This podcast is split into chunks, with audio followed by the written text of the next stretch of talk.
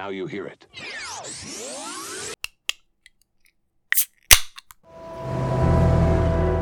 When you're a child, you learn there are three dimensions height, width, and depth, like a shoebox.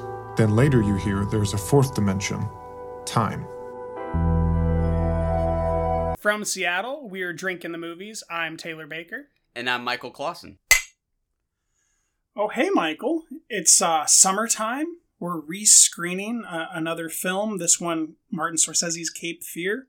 But more importantly, it's summertime and we're rescreening a film, which means it's a psychosexual film. Just like last year with Gone Girl and Side Effects, the psychosexual is back, just like a history of violence. It's not an intentional thing that we're going for, but it does seem to have cropped up multiple times in rescreenings, huh? The sun comes out and we like to go to the shadows.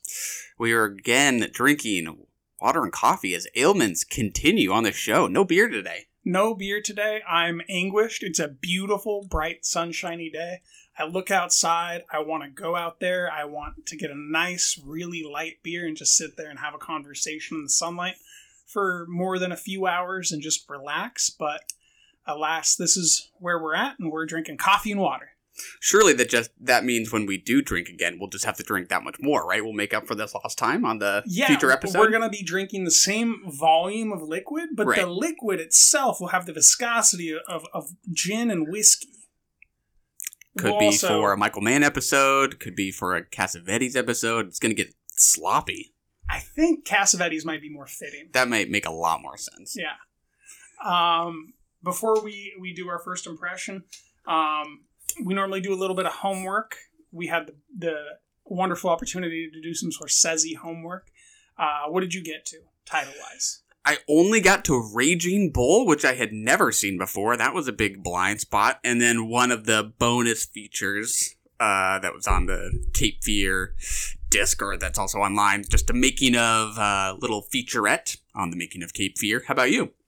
I did a lot, but I thought you did one more. I thought you did Scorsese's History of World Cinema. Oh, well, you're right. I did that a couple weeks ago. Um, uh, it all counts. Yeah, that that's actually one I had been like chipping away at over a period of time, over like a good number of weeks. So Yeah. I I did finally finish that like yeah, a couple weeks ago.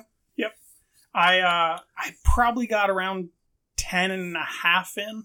Um, I'm halfway through New York, New York right now. Last night I, I chose to go to bed and rewatch Cape Fear from the bedroom um, rather than finish New York, New York. I thought that second viewing of Cape Fear would be more useful. Um, I watched the original Cape Fear, 1962, and then um, I, I watched a lot of the documentary um, films that Scorsese has made because I had a major blind spot there. Mm. Um, and I think radical take. I like Mm. him more as documentarian than filmmaker. That is a very radical take for sure. It's uh, it's not something I ever thought. I love The Wolf of Wall Street. Um, I just rewatched The Aviator. Absolutely adore that film. I think that's maybe top three Scorsese. Could be top number one. It just depends on the day and a little bit more current research. Um, so I, I absolutely loved revisiting um, some of those titles and finding the documentaries. Uh, I tried The Color of Money. Did Mm. not care for it. Did not care for it. Didn't hate it. Just kind of bland, very bland, like a piece Mhm. of white bread. Um, but we both saw Raging Bull, and that Mhm. was a film. That that is a simultaneously a classic and kind of indefinable. You briefly illustrated in in words on Letterboxd how it kind of defies all convention and ends up being Mm. more a tale of, of man than anything else than a fighting film. Oh, very much so. I mean, I think you're bound to find it on any lists of like best sports movies out there, best boxing movies out there, but it's really like about a guy who boxed more than it is about like a boxer in a way. Yes. And it ends up having one of the greatest transformations by an actor I've ever seen. I didn't know that going in. Um, and uh, we briefly discussed the the ending scene in which um, De Niro is looking in the mirror reciting uh, Marlon Brando's monologue from On the Waterfront um, about I could have been a contender, and it's it's just this magnetic image that um, having having seen the film now, I understand why it's always referenced, and I, I feel Mm. like uh, one of the largest um, blind spots in my field of vision has has been removed. Yeah, you mentioned Color of Money. It's weird. Like I feel like there are the um, widely popular Scorsese's, the Goodfellas, all the gangster movies, Wolf of Wall Street. The Departed. Um, yeah, then there are the underrated ones or more debated ones like After Hours or Bringing Out the Dead. Color of Money's one I feel like I never even hear about. Like that just Mhm. seems like like the the attention on that is just quiet. Um, and it sounds like that's for Good normal reason. reasons. Like- or, yeah, It, it's not bad. It's not good though. It's it's just fine. fine. Cruz is very Chalamet, very Mm. contemporary 2021 Chalamet in his performance. Um, Newman is very interesting, very committed, but the narrative doesn't really matter. It's it's kind it's an uninteresting, almost raging bull type of a film where there's just a younger character as well, where it's this man and he doesn't really know who he is anymore and he's running a racket and then he finds a great young contender and he, he tries to make him something and then he he gets too cocksure and he doubts himself and you know there's this full arc but the arc feels totally trite you know yeah, like it's yeah. it's just one of those things that's happening it, it's it happens that this is happening on the screen but you're not drawn into it at all Yeah, yeah. It's you ask people like what their favorite Scorsese is. You know, King of Comedy occasionally pops up there, or After Hours. Color Money, you never hear Never, about it. yeah. yeah. I- Strange. bringing bringing out the dead's probably still in my top five Yeah, that yeah. Ving Rhames scene Yep, Discussed on the show way back in the day. Um, but anyways, before we we continue with Scorsese, let's go take a look at the next rescreening title we're going to cover, which is Michael Mann's Thief. You want to put down contract scores all over the country? Working directly for me? I am self-employed. Geisty lice. Just diamonds or cash. Fine. I'll make you a millionaire in four months. I wear $150 slacks. I wear silk shirts. I wear $800 suits. I wear a gold watch. I wear a perfect D, flawless, three carat ring. I'm a thief. Do you think that I have been waiting for you to come along? You're gonna marry her and have some kids. Yes. Hey, I'm talking to you. Hey. I mean, what? What is going on in your life that is so terrific? I'm just, I'm just asking you to be with me. All right, Michael, that was the trailer for Michael Mann's Thief, starring James Caan. What do you think? I'm stoked. This is a Michael Mann movie I have not seen before. We're at a point with re-screenings where we're kind of bouncing back and forth between movies we've maybe seen before, maybe not. This is a mm-hmm. new one for me. Is this a new one for you too? This is new for me as well. Perfect. 1981. Um, I kind of have like no opinion about James Caan in general. I'll be kind of curious to see how I react to him. Like he's an actor who, when I think of him, the first thing that comes to mind is Elf, which I don't know that that really counts. Although I think he's funny there. So my opinion about him is yet to be formed.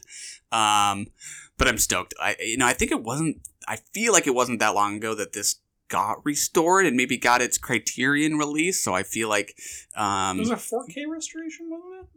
I think so. I think it's just I, I, I am excited to see how this film looks. The the nighttime cinematography, lots of blue light, and you know your your wet streets. Just kind of this um, classically good neo noir imagery that it's always right out my alley. I'll eat that stuff right up. Um, what are your thoughts?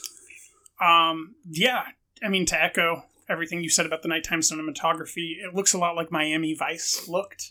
Um, He likes his blue images and yeah. really dark nights, um, somehow perfectly lit faces, and then kind of everything from the neck down just disappears Mhm. in, into the night. Um, so it's kind of you know these spirits that are you know slinging lead and have steel consequences. You know, it's, Mhm. it's very fun in that way.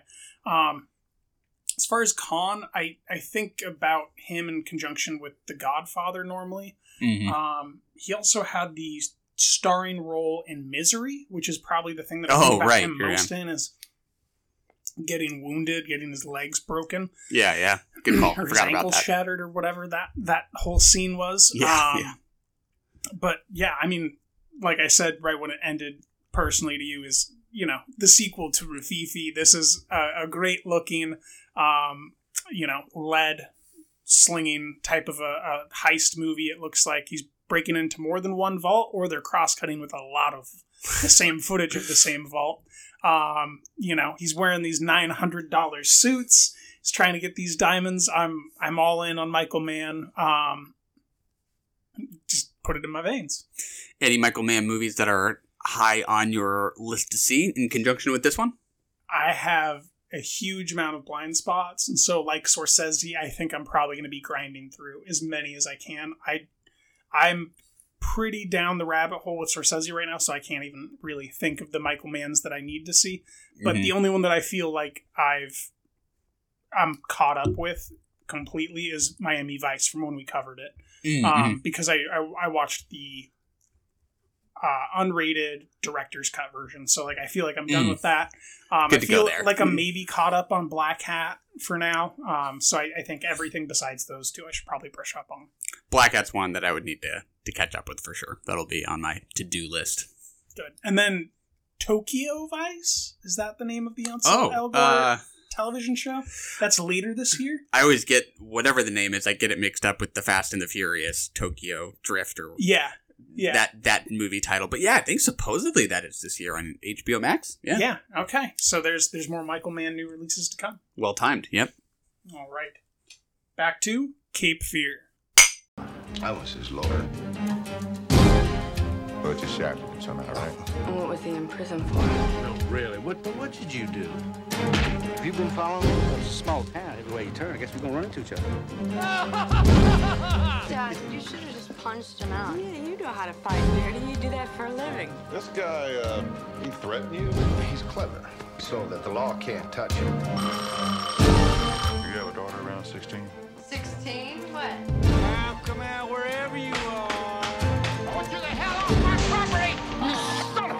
Of a... You, sir, will be hearing from the Ethics Committee. All right. This is 1991 movie.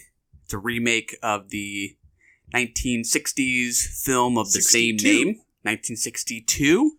Uh, starring Robert De Niro, Jessica Lange, Juliette Lewis, um, as well as some stars from the original film version in supporting roles: Gregory Peck, uh, Robert Mitchum. Mhm. Um, we lay out the plot before we kind of dive in. Yeah, Want me to go for it? Um, Go so we have um, Nick Nolte playing um, Sam Bowden. He is a public defense attorney who, along uh, with his family, family, finds himself terrorized by, by a former client played by Robert De Niro, um, who served 14 some years in prison. Um, when Sam could have, at the very least, reduced his sentence had he not buried some evidence regarding the victim in Robert De Niro's character's case. His name is Max Cady. Um, we are in psychological thriller territory, genre wise. I'd say Um, with- psychosexual. The Psychosexual? There you go, with like kind of an action movie thrown in there. Sometimes it feels like outright horror almost. Um, where are you at with this overall? Um, well, like most remakes, it fails to outdo its predecessor. Mm. Say that off the bat. It's mid tier Scorsese for me. It's not his worst, but it's it's not his best. Um, and on the second watch, I I really felt like this would this didn't really suit him. Um, Mm. direction wise, I just on retrospect, like he he does what a lot of these these ship um films do kind of in between this 1980 uh, and like early 2000s period where they, they throw them in a, in a really dark dunk tank and they throw these waves at the boat and people get thrown off and you know it it probably doesn't look very believable so Scorsese starts overly leaning on these jump cuts that are they get a little bit grating. Um, the first time you're surprised and like it's effective um, but that that second time around I I just kept thinking like you know, Spielberg would have been so much better for this. And like, oh, there's another open plot thread. Oh, there's another Mm. open plot thread. There's dialogue that infers another open plot thread because we watched the making of Cape Fear, so we know how Mm. many of those plot threads got kind of erased or taken back, um, or avoided because it was originally written for Spielberg, and then they were writing it like the day of, like improvising as they shot the film. Mm. And I don't think Scorsese works best as an Im- improviser. I don't think he's a Roger Corman type of director where you give him a suit for an insect and he'll figure it out on the spot and shoot the Mm. whole film in seven days and edit it to be fun. Um, that's just not his thing. So Yeah. um, I'm I'm mixed positive on it. Three and a half, probably a heart. The heart isn't for the direction. The heart is for the heart of the performances from Mm. De Niro and Nolte. I think De Niro is maybe this is outrageous, giving his best performance. Ooh. He's going big. He's very committed. Um, the meticulousness of his character, I think that the film doesn't do justice to the commitment that he had. Mm. Um, and I think Nolte plays an excellent straight man here. Just Mm. totally committed straight man. Really, really. It, without him, as believable as he is, the whole thing falls apart. Yeah, Because Cady is big. Cady's played enormous. he is very hammy, and I I do enjoy Robert De Niro in this quite a bit. I think that's a fun performance. Whether or not it's his best, I'd have to stop and think about that. But just in that Christian like it. Bale sense of like rebuilding your body to like look a certain way, really committing, getting that drawl, making everything Mm-hmm. kind of feel this particular patina of sadness and despair, but you know, uh, macho insecurity, trying to constantly belittle the masculinity of Nolte. Like, Mm. there's just there's so much interesting there that's delivered through him. Well, yeah, you mentioned Spielberg, and if you do just the Wikipedia research or watch, well, we watched that making of King Included Fear doc. Yeah, um, it talks about yeah Spielberg's um, initial attachment to the project and Scorsese's like reluctance at first to even get involved. You kind of, I think Mhm. I'm with you in that maybe he should have trusted his gut and just not gone with this one. Um, to me, But it- remember, he owed, um, God, whoever made it, I think it was Fox or Searchlight or something. He he owed whichever studio this was because he'd Mm. made Kundun, and I think that he produced uh, Mishima, and Mm. I, I, I think that he just lost a bunch of money, and so he needed to make like a profitable thing. And I think this was the, f- I think in the interview he said that like this was the first thing he made that made a profit, or like this scale of profit. Yeah, yeah, I think it was his like most successful at the box office to date. Um, yeah, he, he talks about doing the the one for me, one for them kind of thing. This is maybe one for them, but he's still very much trying But he to put his did like six for him. Yeah, he's trying to put his touches on it, but um, I don't know. I found myself not necessarily thinking that it would have been better in Spielberg's hands. I think about Spielberg as being more sentimental. Um, to me, I kept thinking this felt more like a Brian De Palma movie, with uh, how explicitly kind of Hitchcockian is. It, Hitchcockian it is in its thrills. Um, you know, I think about of any of the movie brats, or really just any director in general. De Palma is one who really kind of leans into luridness and and sleaze, and I think he would have really run with this material. I think some of the fireworks scenes and the kind of the hyper reality of those touches, the vividness of it all, um, you know, reminds me of something like Blow Up almost. Um, it kind of crossed with like Dressed to Kill just because of the um, the sexual tension this movie has. I don't think about Spielberg as being um, as having a lot of sex in his movies. They're actually, sometimes they're kind of sexless. He's, I think he's maybe a little more afraid to wade into that kind of stuff. Well, I'll- say it would be a different picture. And I think Scorsese said that, you know, he made it different than Spielberg would have, and they did all these rewrites. But the the plot that I see there, based on the dialogue, and how much of that plot is missing, I, I just I think that Spielberg picture it, it would have the dunk tank scenes, you know, Mm. like Spielberg just kind of would have staged this whole thing and presented it in a two and a half hour way that I Mm. think just does a little bit more than this two hour and four minute thing does. It, it would have paid off a lot of the dialogue. It would have included the sneaking around in the house that they take back. It would have included the the um, mature at the yeah the maturing along the storyline of the logo design. It, I Mm. think it just would have done a lot of stuff that it begins to do but doesn't fully deliver on. Mm. But you're right. I want to see the Fourth of July parade directed by De Palma. I, I Mhm. want to see the fireworks sequence directed by De Palma. I, I don't disagree with that. I just I saw a lot of the story beats for Spielberg still in the film, undelivered, which really detracted from the film experience because I you can hear dialogue after knowing that that is specifically about these these cut storylines that are on other footage that they shot. Yeah, I mean, something about the movie about the the bonds of the family being sort of central to the story. That seems kind of Spielbergian. You know, you think Mm-hmm. Oh, about the original, by the way. The original film, totally up Spielberg's alley. It doesn't. Mm. It doesn't go this brutal. Yeah, yeah. This this does get violent. I think all the suspense is largely about kind of anticipated violence.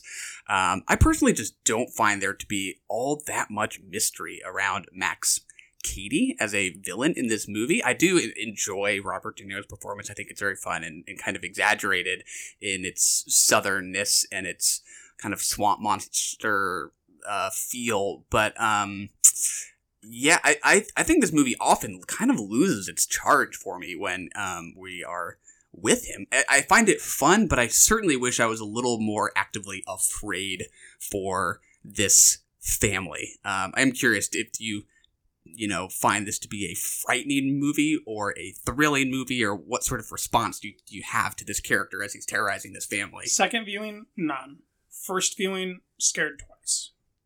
twice, like on two occasions? Mhm. What were those? The kitchen sequence where Oh yeah, the yeah. maid is not the maid, Mm-hmm. which I, I I think Heath Ledger looked at that and said, "Look what I can do in the Dark Knight." Mm. Um, and then the second time would be the houseboat Uh, the end. near the end. Yeah, the well, the beginning where he chokes Nolte out. Mm, yeah. When we were doing our first impressions, I was talking about how there was one scene that I remembered very vividly from childhood that scared me at the time, and that was the the kitchen scene. Yeah. This very obvious homage to Psycho, right? Um, where Max Keaton's character is dressed up as uh, Bowden, the Bowden family maid. Mm-hmm. Yeah, great scene. Um, yeah, on on, Graciela. Graciela, yes. Um, yeah, on this one, on this viewing, or, or really both viewings, this for this occasion, the one that really shook me up actually was when we see Max Cady um, go after Sam Bowden's mistress, played by Illeana Douglas, and um, he sort of seduces her, um, brings her to a hotel, and um, and then ultimately attacks her and takes this bite out of her cheek. And the bite itself is very graphic. You see the Mhm. big piece come out of her cheek, but it's the line right after the the bite where you know if you'll if you'll allow me to curse on the show, which we occasionally do, he says, "I got you now, bitch."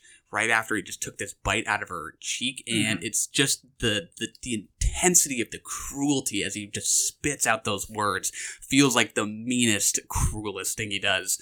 Um, maybe not the most because there's some other disturbing stuff, but that one, you know, yeah, I mean, felt like that was just he pure hatred. her and dislocates her shoulder. It's just pure, pure hatred as he spits those lines. I mean, you know, you can have the image of the cheek startle you, but the hatred in those words, just ugh, that gets to me. Yeah. Um. So I actually have have a massive problem with that, Hmm. and I might be wrong. I might be totally wrong, but it seems to me like someone that's a victim of a violent crime in the first twenty four hours that has a mark on them that will one hundred percent identify the perpetrator of the crime.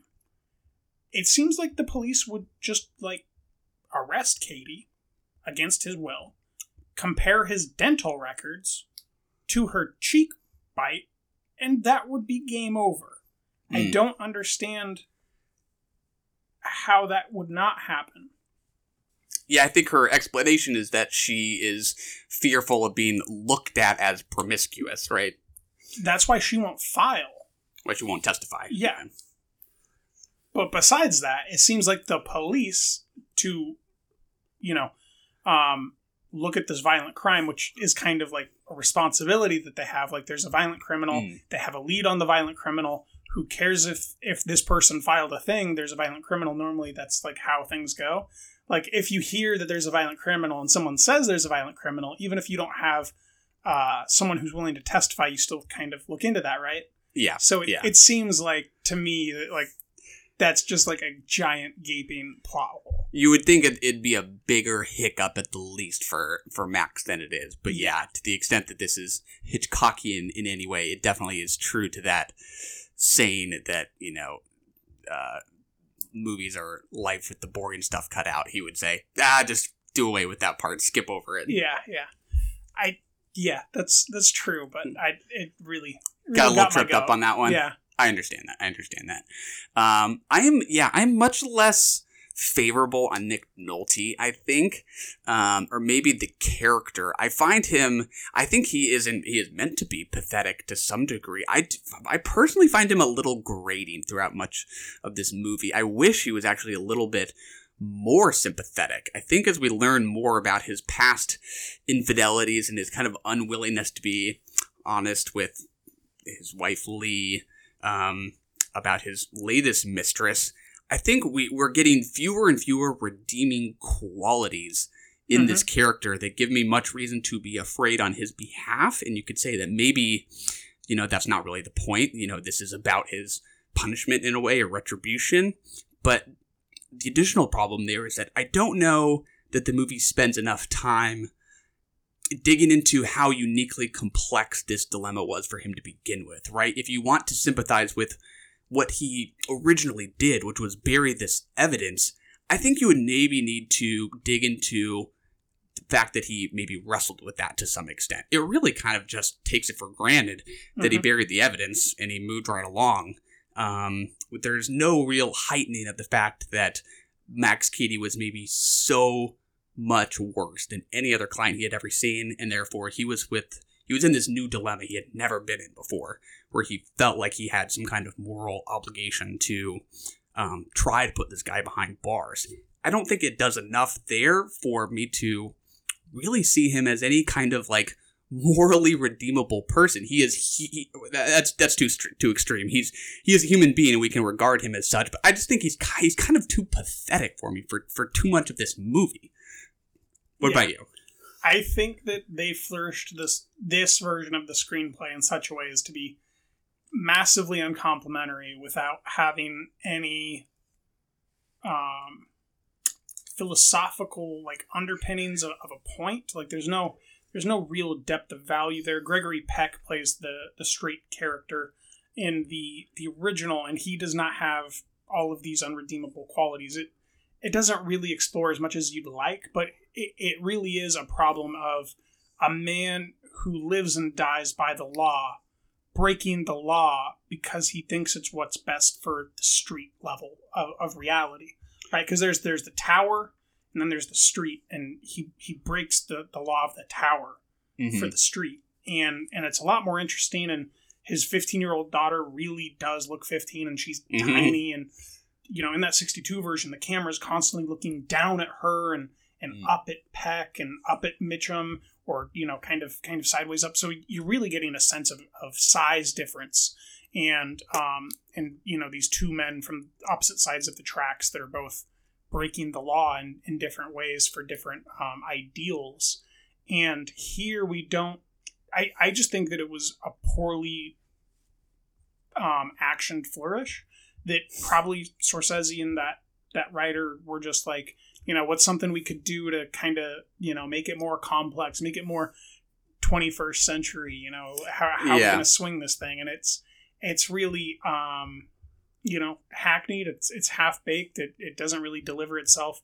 You know the the mom is you know she's she's no longer the housewife that she was in 62 she's uh hmm. she's a, a mom that works from home and you know everything's complex but they're they're immensely wealthy and they have this giant banister and, yeah you, you nice know, house. it's it's mm-hmm. um, I, I don't. There's a lot that doesn't make sense. There's a lot that's left um off the screen in the editing room, as far as him sneaking around for the entire runtime inside their house, him redoing her logo correctly, him yeah. poisoning the food of the dog that they feed the dog. Um, all sorts of things that are missing that maybe would have informed the character more, um, made him more sympathetic. Um, the the girl that Mitchum kills in the original is, uh, I believe, a prostitute or just a girl that he picks up at a bar. Um, one of the two. I it was kind of unclear, um, mm. and that it plays a lot like this. Um, there's there's no bite. Um, he he beats her. He tells her this is just a taste. Um, mm. She refuses to testify because she's terrified of, of that. She wants to get on a bus, get out of town immediately. I think that's a lot more interesting than this whole infidelity angle. Um, I, I do think that the performances selling it are fine. It's just on on the page. There's no nice way to say this. I think this was a bad written adaptation. I think the screenwriter did a bad job.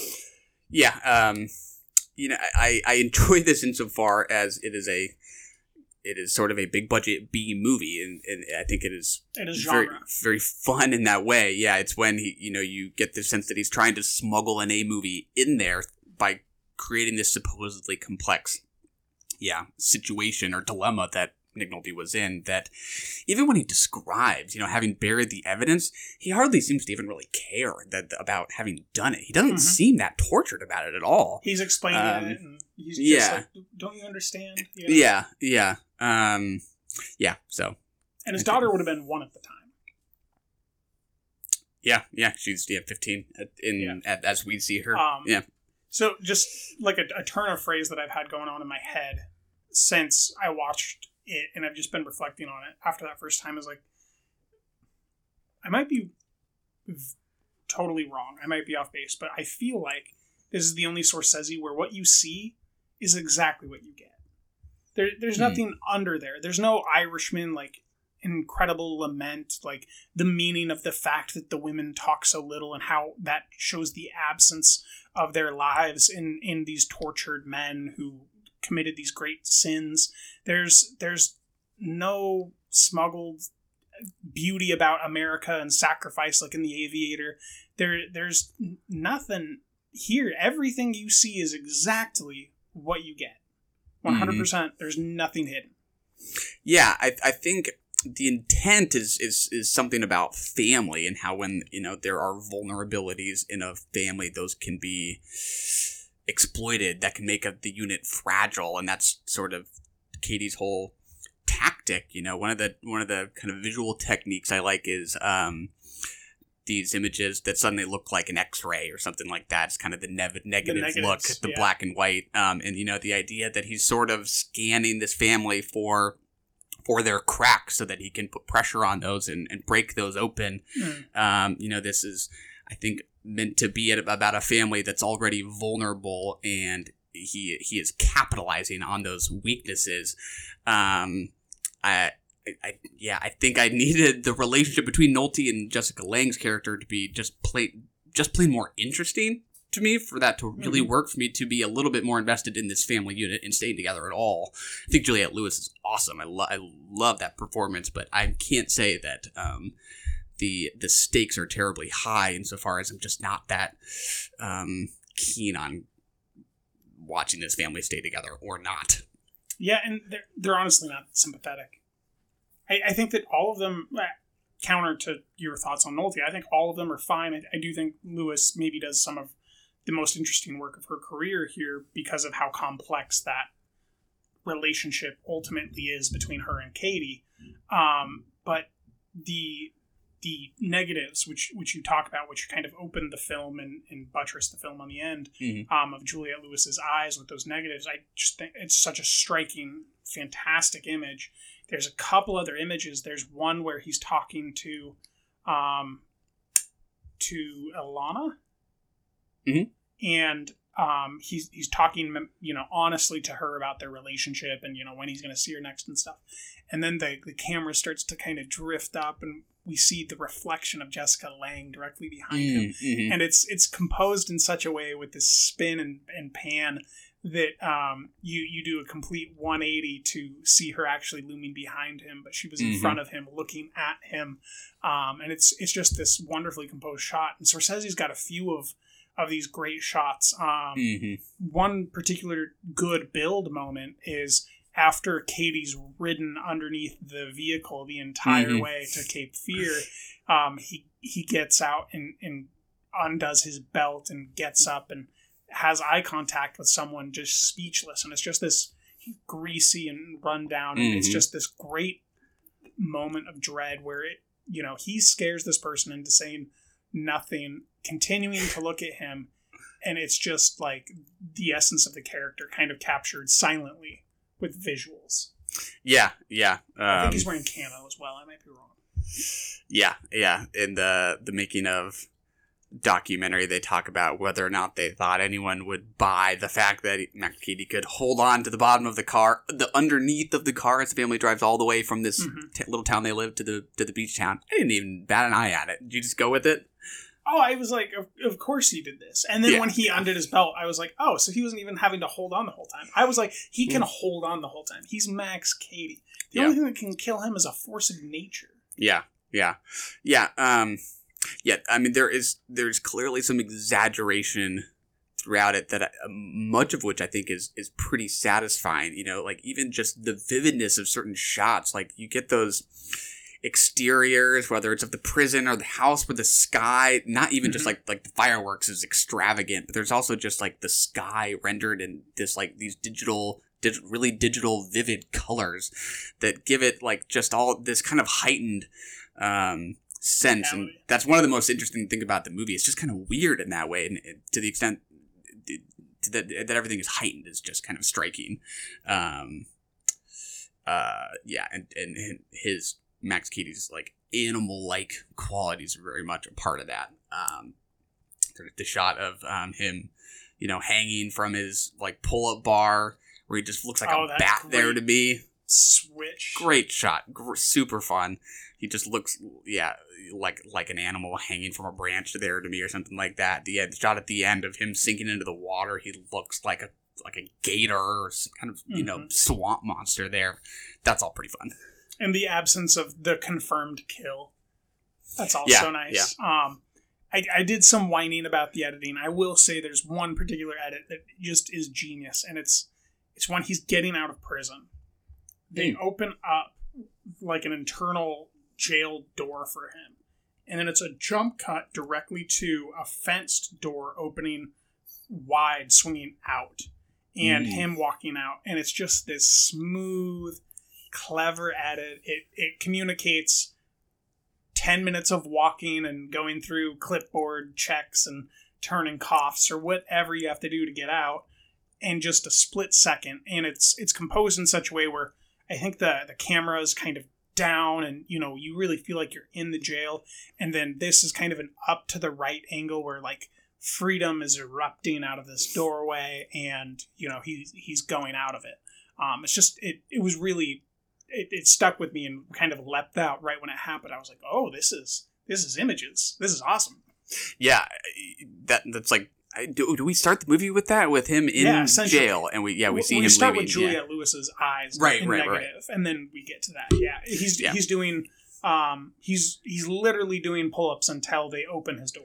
That's exactly what I was about to say. Yeah, I love the idea that like you'd think on your last day in prison you'd be just sitting on the bed, all kind of packed up, waiting to go. No, he's working on his body until the minute they open the door, fully preparing for this this plan he has.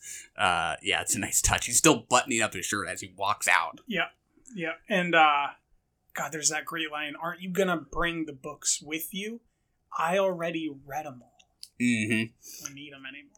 Yeah, there are some good little one-liners that I think um, like uh, multiple characters get. One of my favorites is um, Robert Mitchum, I think, who is talking to Nick Nolte and sort of like underhandedly suggesting he uses family as bait to Mhm. lure Max Cady. And, Yeah. and he says, "Pardon me," all over the place. in That kind of Southern accent. Great I'm, line. I'm an officer of the law. If, if you heard that, then you know you Yeah, misunderstood yeah. me. He's he's so good. That's the other thing is Mitchum plays Cady in the original, and Mm. Bowden's played by Peck. There's a reversal here Mm. where Peck plays the criminal defense lawyer, Cady, and Mitchum's playing the police chief. It's just it's an interesting, you know, mix, and it, I, I think it it delivers if you've already seen the the previous one, especially within conjunction, quite effectively. I also tell me if I'm reaching. I feel like I'm Mm. reaching, but I'm also right. what you got? Mitchum's tattoos from what's it called? The Night of the Hunter. Oh yeah, yeah. Totally influenced De Niro's tattoos, right? A lot of Night of the Hunter in this right? for sure. Because there's there's no reference to the homage, but it's like it's so night and day. yeah, Like it just seems absolutely true that the scales of justice have everything to do with those fingers, love and hate. Totally. I mean, j- those characters just seem to have a lot in common. Just the kind of you know sociopathic religiousness that they have in common. and chasing innocent people down the river. Yeah, and um, you, you know, it, Robert Mitchum in the in the Night of the Hunter definitely seems like just kind of evil incarnate to some Mhm. degree, like this kind of um, like hellish figure, and you know, Max Cady just seems to like pop up everywhere in this movie. It's like one scene he's yeah he's he's at the pier one minute, you know, having a little face to face with the PI that Nol- Nolte has happened. We cut and we're back at the house, and he's pulling up to see Jessica Lange. It's like we just cut from one scene to another, and he's in all of them, regardless of how we got there. It's more of the boring stuff of life just cut out. He's just everywhere all the time, which does, I think, kind of work with the idea that it's partly just his tirelessness that is so kind of um, anxiety provoking. He's everywhere all the time, and they can never find him. Yeah, That's the that other too. part of it. The fact that they can nice never point, find yeah. him when they want to find him. Yeah. Um, we've avoided talking about Kersek, played by Joe Don Baker, who is the private eye that's hired. And the I, I will say that moment of the film plays exactly how Scorsese describes it in the documentary. Mm. Where Nolte all of a sudden finds this guy, he takes over, he's sure handed, he's sure voiced, he, he assures everybody of everything. At one point, Nolte even tells us, you know, you wouldn't believe this guy. He deals with, with these these uh, particular types of people all the time. Mhm. You know, it, it's it's a done deal. And then they're they're eating dinner and the phone rings and they they both kind of scream and Oh, jump. yeah. And then we get this jump cut to him, you know, picking up the phone. Great sound editing there, um, talking to him, and he just, you know, he he hired him today, and you know, he just got you know information from somebody about something and Mhm. you just kind of you feel like the movie's taking this turn and Mhm. that's exactly what Scorsese wanted it to feel like and I, I do think that that one touch is very masterful in the tone and that carries through on rewatch you still feel that lull Yeah, yeah, just the classically overconfident character. Um, that that's like the most predictable part of the movie, and it's maybe one of the more satisfying uh, aspects because of that. You just know that guy is in for it from the second you meet him, and he seems to have it all under control. You're like, yeah, you are for sure going down, Mhm. and he probably has kind of like the best the best kill of the movie. I guess he's really the only person, other person that's killed, but like that is a, like a, a highlight for sure. yeah Mm. that's i mean i think that's the only death that happens on screen Yeah, it, it's a movie where confirmed kill there's no Mm. other confirmed kill on screen it's one of those movies where like I I think about it as a violent movie, but it's so much m- more just about the anticipation of it. You just Mhm. feel that violence looming that like you stop and think about about it and you realize yeah you're right that's only the, the only person that dies it's just a feeling that permeates throughout it it's very much a dragon ball z episode You know, mm, the big wind up yeah, bu- building up to the fight, you know. Then the Yeah, end of the episodes, like in three more episodes, there's going to be a fight, guys. I know exactly what you're talking about very frustrating for me as a little child Um, me too. I feel like maybe I watched it a little bit longer than when I was a little child. oh there you go watched it that- on Toonami okay. for a while, probably into the double digits. Um, I get it anyways, away from Dragon Ball Z, back back toward uh toward Cape Fear. Did, did you enjoy the Private Eye? Did you dislike the Private Eye? Oh, yeah, I think he's well cast. I think yeah, the the confidence is the overconfidence is well played. Um, the what is it, Pepto Bismol and whiskey that he Mhm. drinks is a nice little touch because we don't get that much color about who he is, but that's a nice little detail. Um, the great face to face he has with De Niro after he's been following De Niro and they Buys him breakfast. All right, yeah at, at, at the at the pier um and they have that little standoff i think that's a great scene um i think he's a great actor yeah you Yeah, yeah, no, I he sold me. He's he's kind of like an Altman actor where it's just like this guy is this guy Mm. and he's presented by um Scorsese as kind of an Altman type of a person who just lives within this world and is a real person. You know, you just don't doubt for a second that this guy is who this guy is and you know, he's very charming and that that drawl and the the patter of the the syllables as they come out smooth.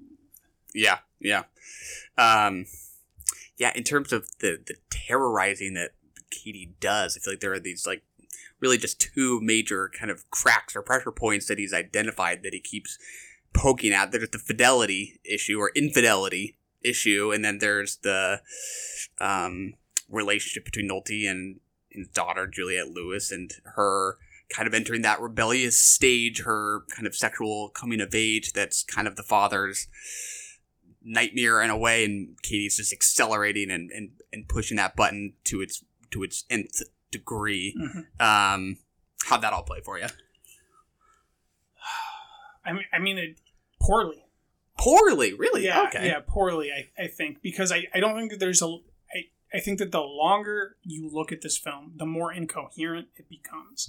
Mm. There, there's it's not a totally decoherent fi- film, but the longer you look, the more you'll notice decoherence and incoherence amongst it, its actual like tenets of what it's supposed to be about, um, and who we're supposed to think Cady is.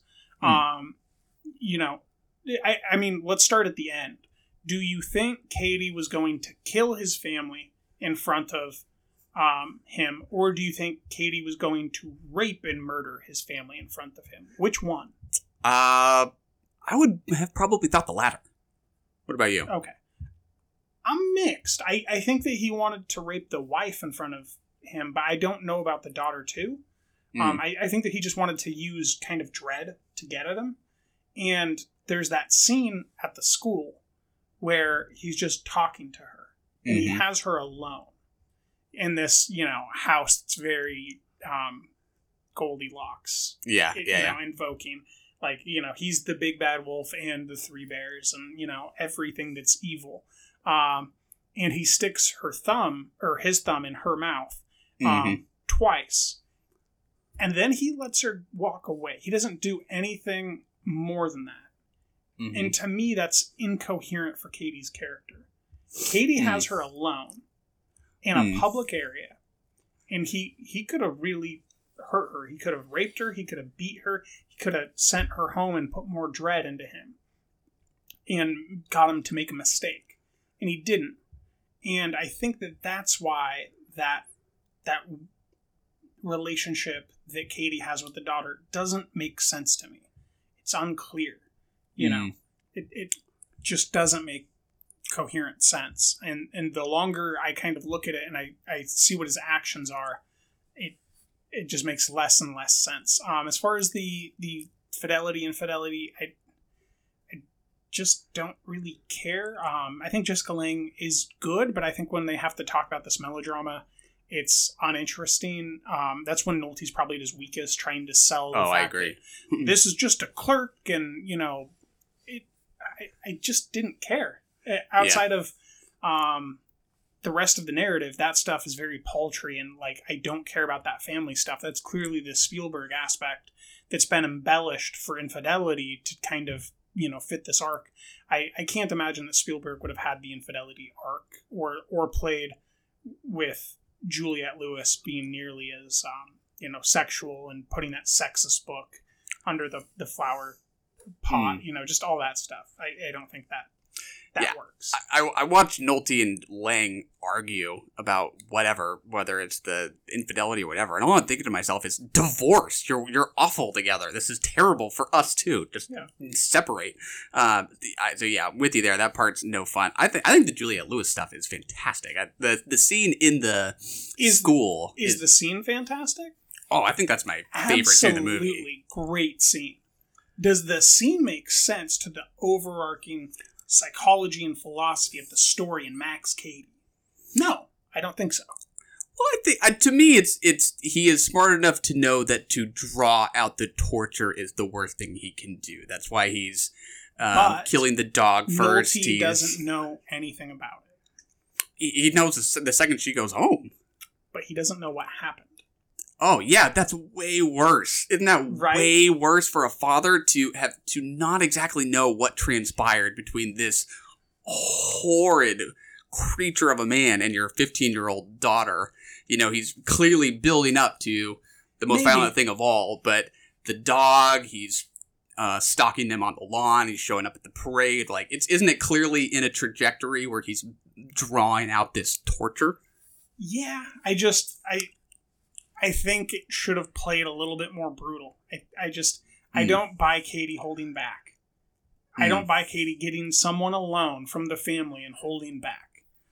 Because when when he I mean, holding back on Nolte, sure, because he wants to make Nolte suffer. But if he got the other two, you know, that's that's kind of what's inferred in the original. Um, instead of this school scene, um, she gets out of school in the original and goes to get in the car, which is, you know, she's only allowed to get in the car with her mom when she's not at home. This is Mhm. the thing. So she gets out of school, she goes in the car, her mom's not there. Her mom's somewhere. You don't know where.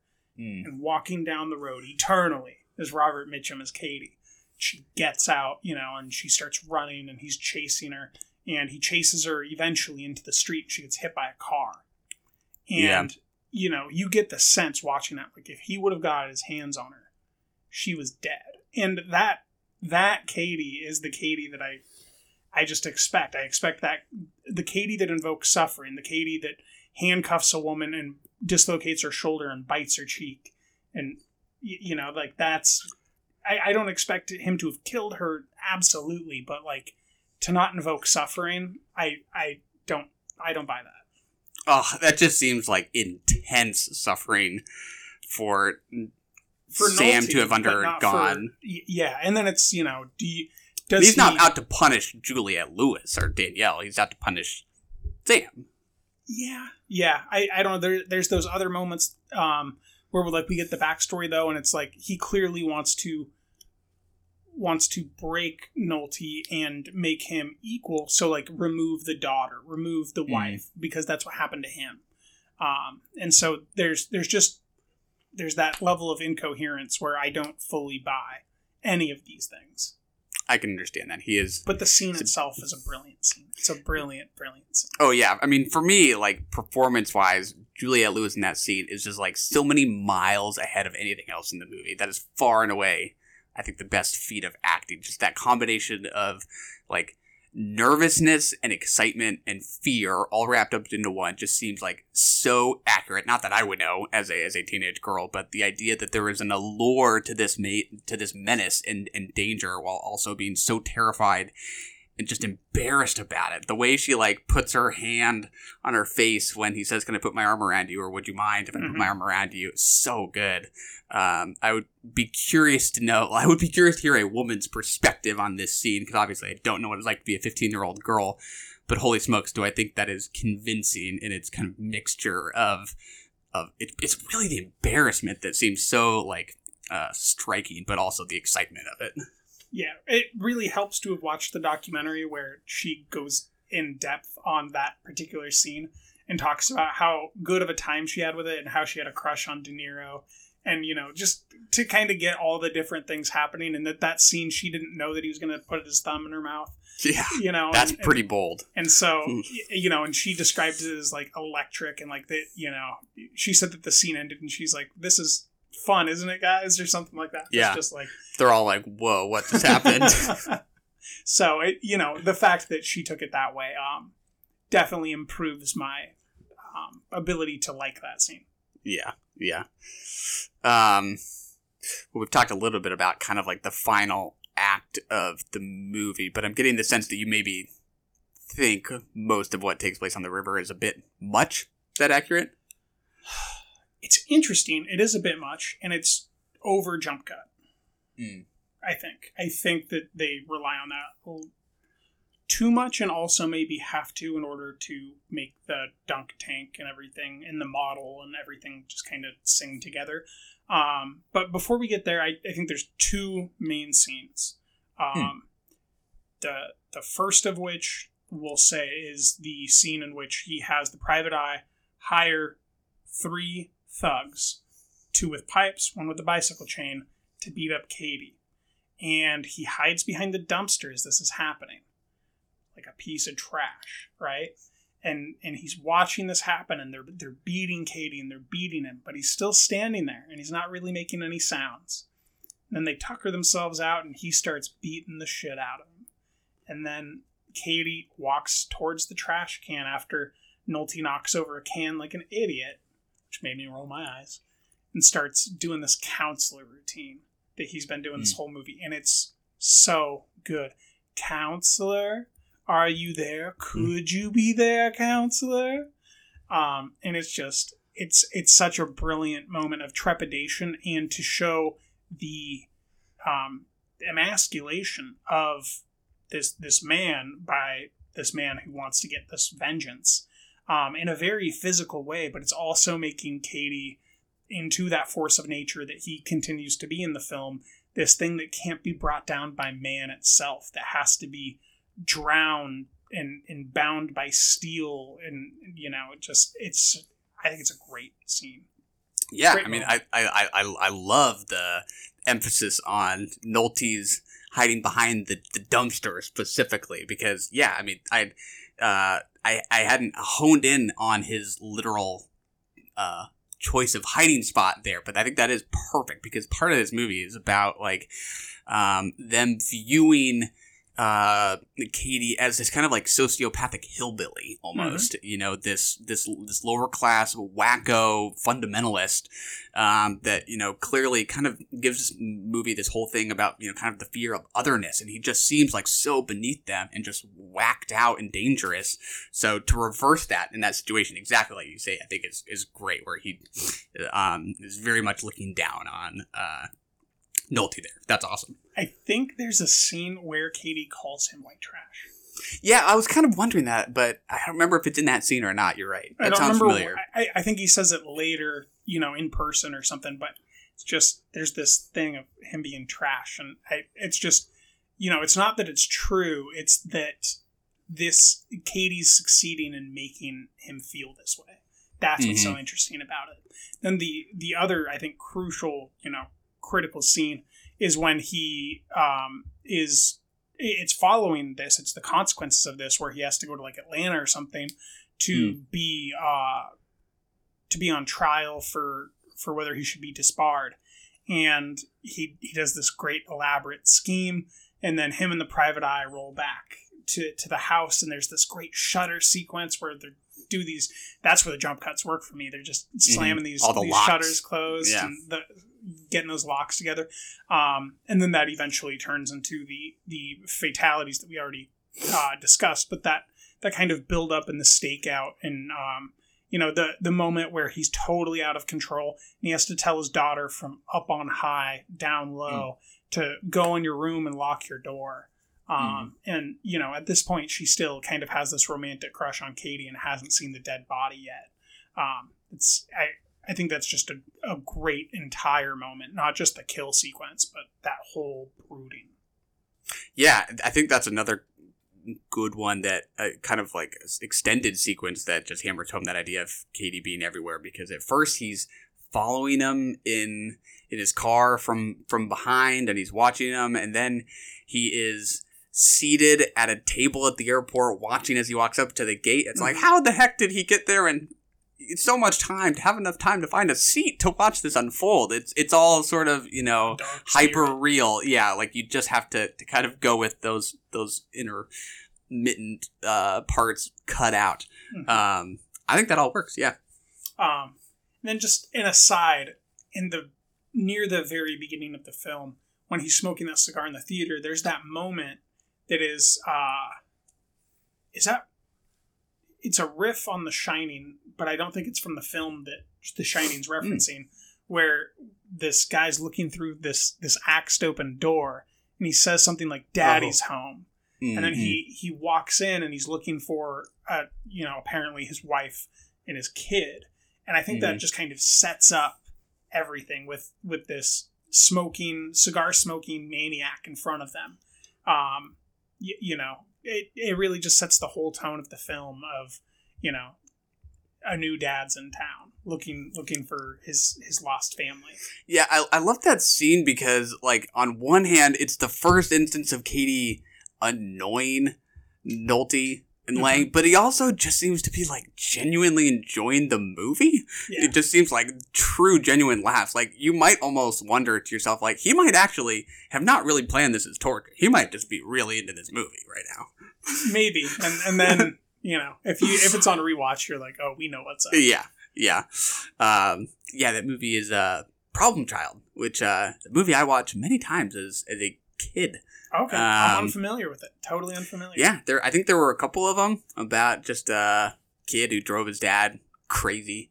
Um, thematically, I don't think it has any reason there except for the that image, right? Of he, he looks crazy and the door is broken. It works visually. Yeah, and then he walks yeah. around it and he says, "Daddy's home," and he's looking for the family, hmm Yeah. which is very Cady. Yeah. Um, there's there's another shot in the movie of a of a TV, and it's a Douglas Sirk movie playing. Mhm. Um, I, I think that's just of course, Scorsese. Just put a Sirk movie on. Why not? yeah. Just because. I bet you there's a real reason. I bet you after watching as much Scorsese talk about film as I just did, that he had a specific reason about why that Sirk movie and why that scene.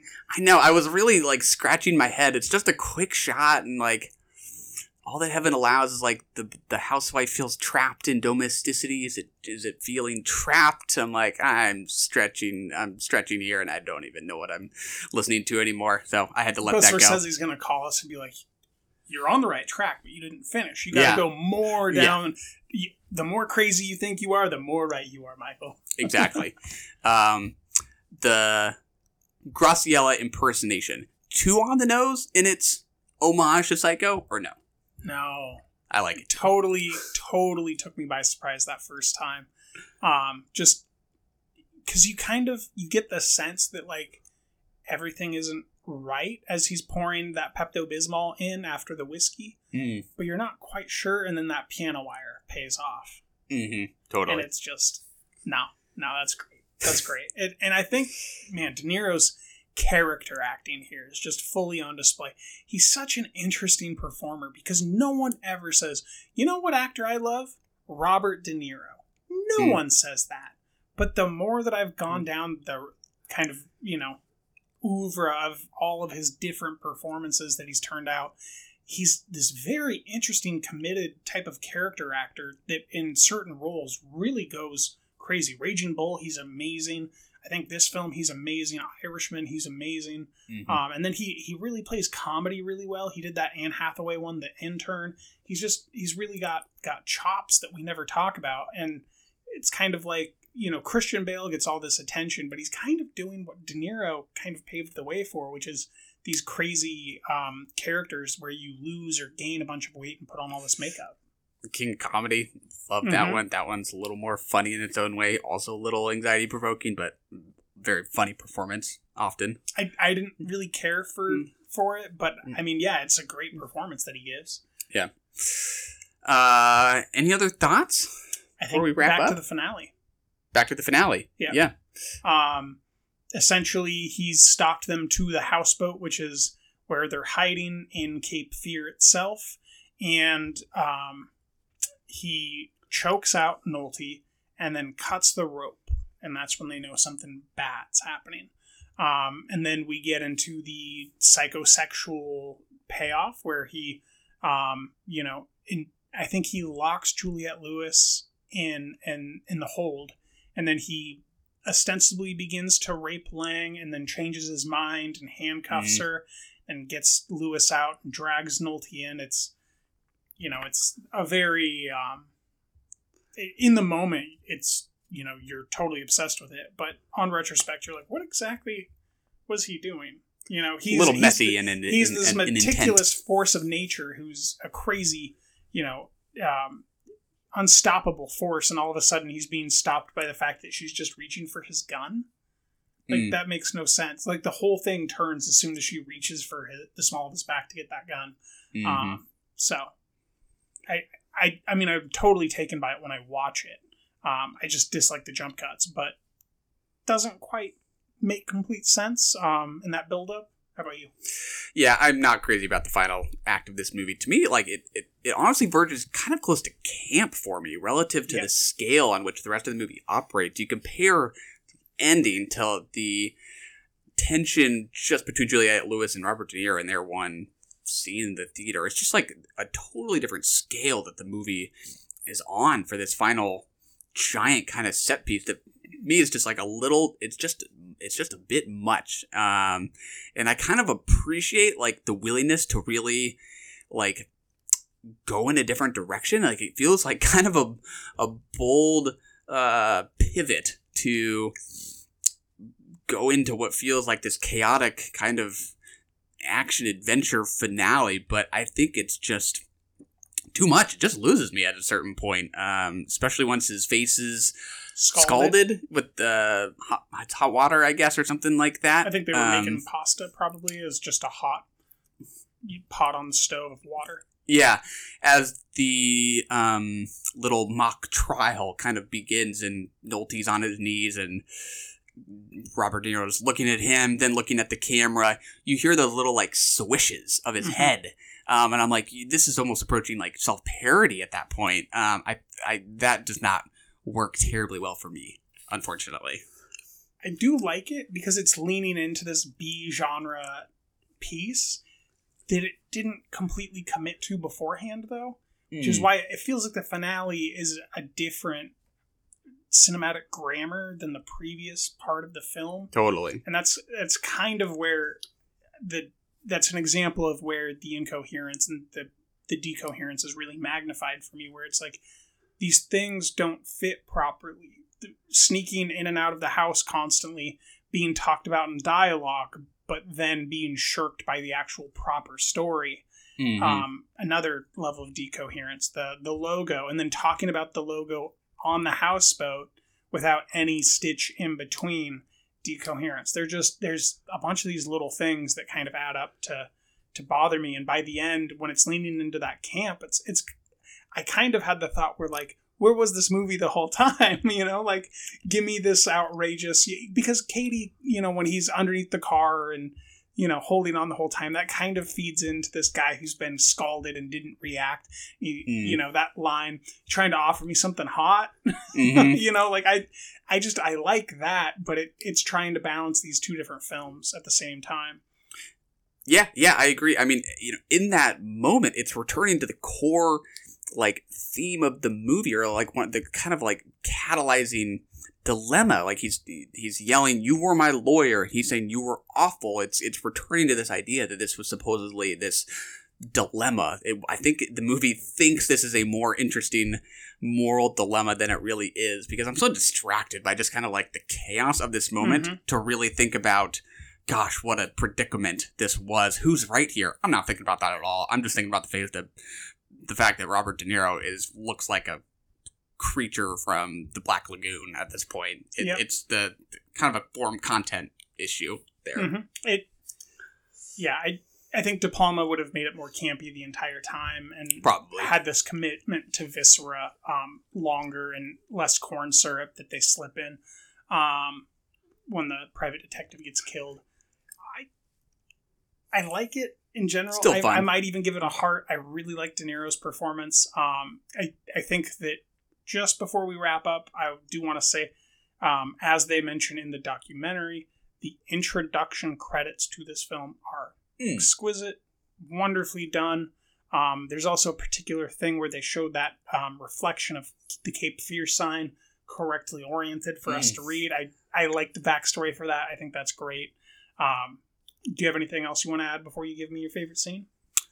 I don't think so. Yeah, I agree. Opening credit sequence is great. Um, they talk in that doc about it being by Saul Bass, the one and only graphic designer I could name for you. Mhm. I, I I think that's the yeah Him and the his only wife. name I know. Yeah, very cool opening scene. Uh, yeah. How about uh, your favorite scene? I asked you first. It is definitely Juliette Lewis and uh, Robert De Niro scene in the theater. Um, I think that yeah, that that's that's the the height of the performances for me is Juliette Lewis there. Um, definitely, I yeah, no question. What about you? It's tough. There's a bunch of favorite moments, but I, I don't think there's a scene that beats that scene. I don't think there's a scene that beats it by a long shot. There's two moments I'll mention, which are the jump cuts, the shutters being slammed closed, as well as the locks being turned with the keys, um, and the deadbolt being turned. And then there's also the moment where De Niro is delivering a monologue to a trash can. Could you be there, counselor? Would you be Mm. there, counselor? It's just so delicious um, that you know I, I think that anybody that wants to be an actor just try to impersonate that just because it's so fun and Mhm. and you know particularly oriented in the the southern drawl that it has um, but yeah I think that we both recommend this movie, but um, it's maybe um, not close to our favorite Scorsese. I think that's fair. That was Cape Fear. And that's another one in the can. Now you don't.